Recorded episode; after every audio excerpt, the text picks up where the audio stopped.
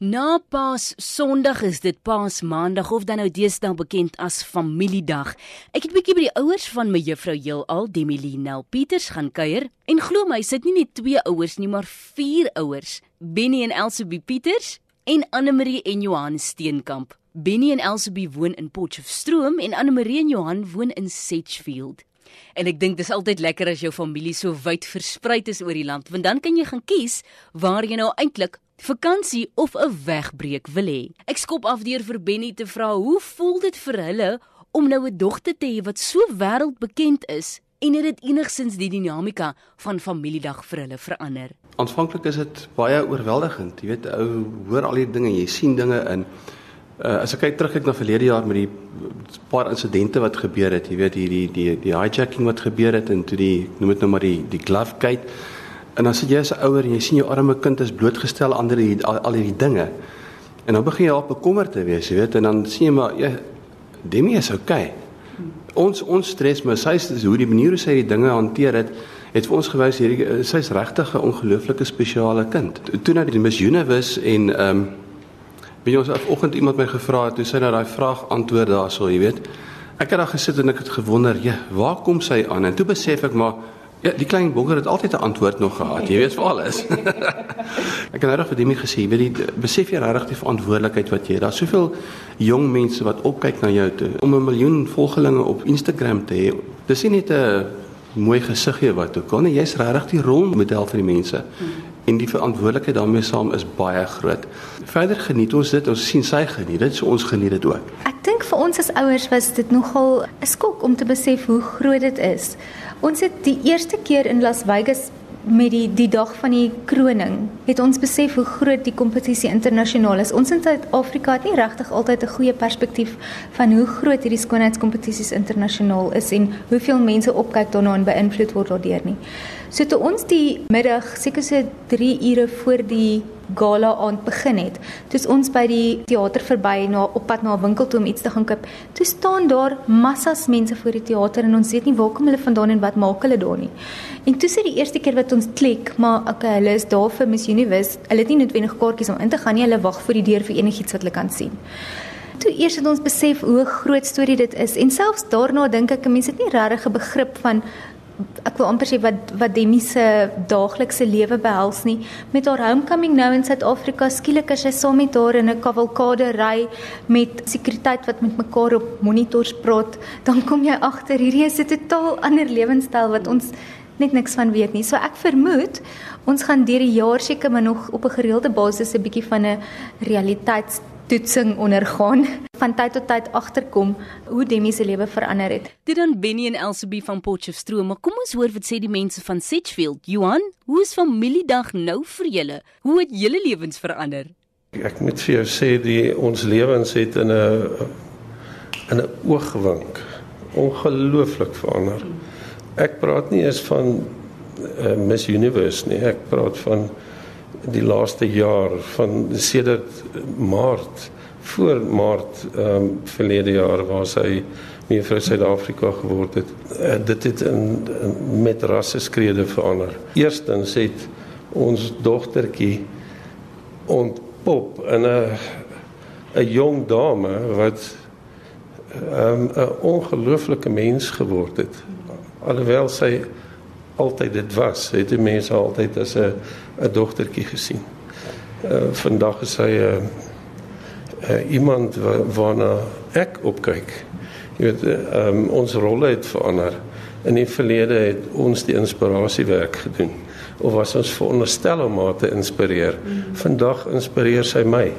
Ek kan nie glo nie. Jy weet as sy haar mond oopmaak dan is dit daar. Ek weet nie wat se boeke sy lees nie ek is seker sy kry dit nie in die, in die alledaagse tydskrifte nie want dit is dit maak net alles sin en dit is so asof dit altyd daar moes gewees het. Ons lewens het het geweldig verander. Veral ons wat uit 'n klein dorpie uitkom, ons is nie eens gewoond aan voertuie wat te vinnig ry in die strate nie.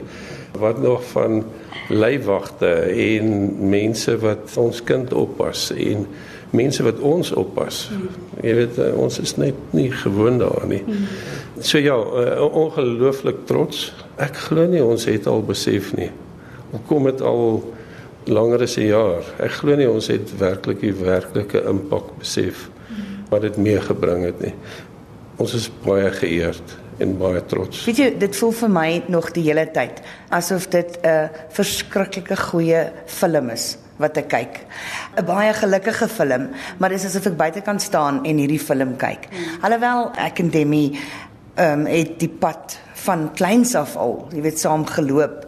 En Demi het uh, baie rolmodelle gehad in Mevrou Suid-Afrika. En dit was een van haar grootste drome en sy het baie daarna gestreef, nie net daarna nie. Ehm um, as Demi besluit het sy gaan iets doen van kleins af, maak sy ook oud sy was, dan het sy dit gedoen, sy het dit deurgevoer en sy het 99.9 altyd sukses daarmee gehad. Daar het 'n stadium gekom wat ek grappenderwys gesê het, Becky, mamma weet jy gaan eendag meer vir Suid-Afrika wees en dan gaan jy Miss Universe wees en dan gaan jy president wees en dan gaan die hele land reg wees. So sy het nou om hier Suid-Afrika sê is nou om vir Universe. So kom ons kyk wanneer kan sy die presidentskap oorneem? Want sit 'n vrou daar al ons probleme gaan opgelos wees.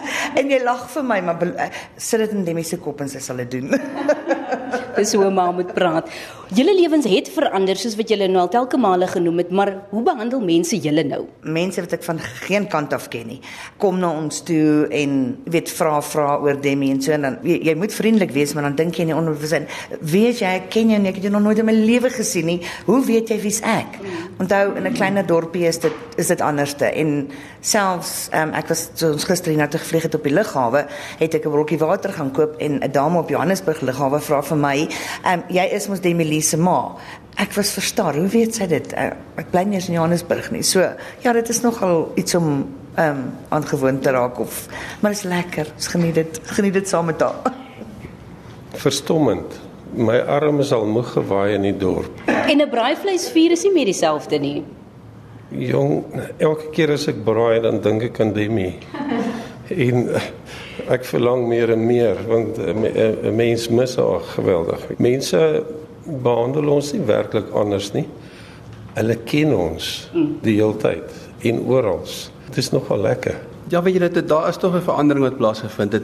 Ek sien byvoorbeeld soos op Facebook, jy weet skielik kry jy 'n friend request, jy weet van van mense wat jy in jou lewe nog nie geken het, die van die Filippyne af en waaroralste af. Jy weet dit is dit is nog 'n bietjie oorweldigend. Jy weet, ek meen ons Facebook ken jy, jy jou familie en jou paar vriende en wat ook ja. al. Ons is nie regtig gewoond aan hierdie tipe van ding nie. As jy iewers te uitgaan vir ete of vriende onthaal wat ook al, dan is dit nou maar normaal dat dit 'n gedeelte van die gesprek gaan om Demi. Ons waardeer die ondersteuning van die mense. Dit is tog belangrik om die terugvoering te kry van die ander mense en van die publiek en so aan. Ja. En wat iemand nou vir gesê het is wat my so wonderlik was om te hoor is dat my sê, weet jy, Het vir Demi geken voor sy mevrou Suid-Afrika geboorte het gesien na dit en gesê sy is dieselfde en sy is nog steeds dieselfde. En ek dink dis dis is, is vir ons wonderlik om te weet van Demi. Hierdie goed gaan nie na kop toe nie. Sy gaan wat sy was en wat sy toekoms gewees, dit is Demi. Jy weet sy sy is die tipe mens wat daarvan hou om drukkies uit te deel en net Demi te wees, net 'n lewe te geniet, jy weet. Die vreemdste vraag wat ek soms kry is mense wat vir my vra en hoe voel dit om 'n celebrity te wees?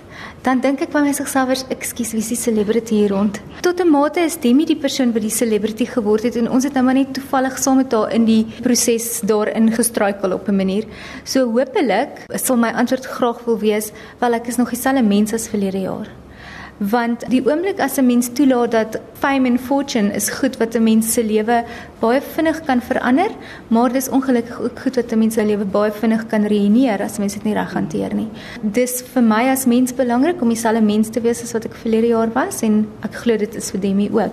Op die ou einde is dit 'n platform wat met verantwoordelikhede gepaard gaan eerder as dit net iets is wat maak dat jy nou geselebreer word. Ek kan verstaan dat Demi geselebreer word vir wat sy behaal het want dit is 'n groot prestasie en ek neem aan ons word maar geselebreer vir die feit dat ons relatief oukei ouers was. Elsbie, ek dink julle is meer as net relatief oukei ouers. Julle kan julleself op die skouer klop want met sulke ouers, vier van hulle nogal, hou me juffrou heelal die Suid-Afrikaanse vlag hoog wêreldwyd. En onthou, familie bly familie, maak nie saak wie of wat jy is nie. So, geniet Familiedag.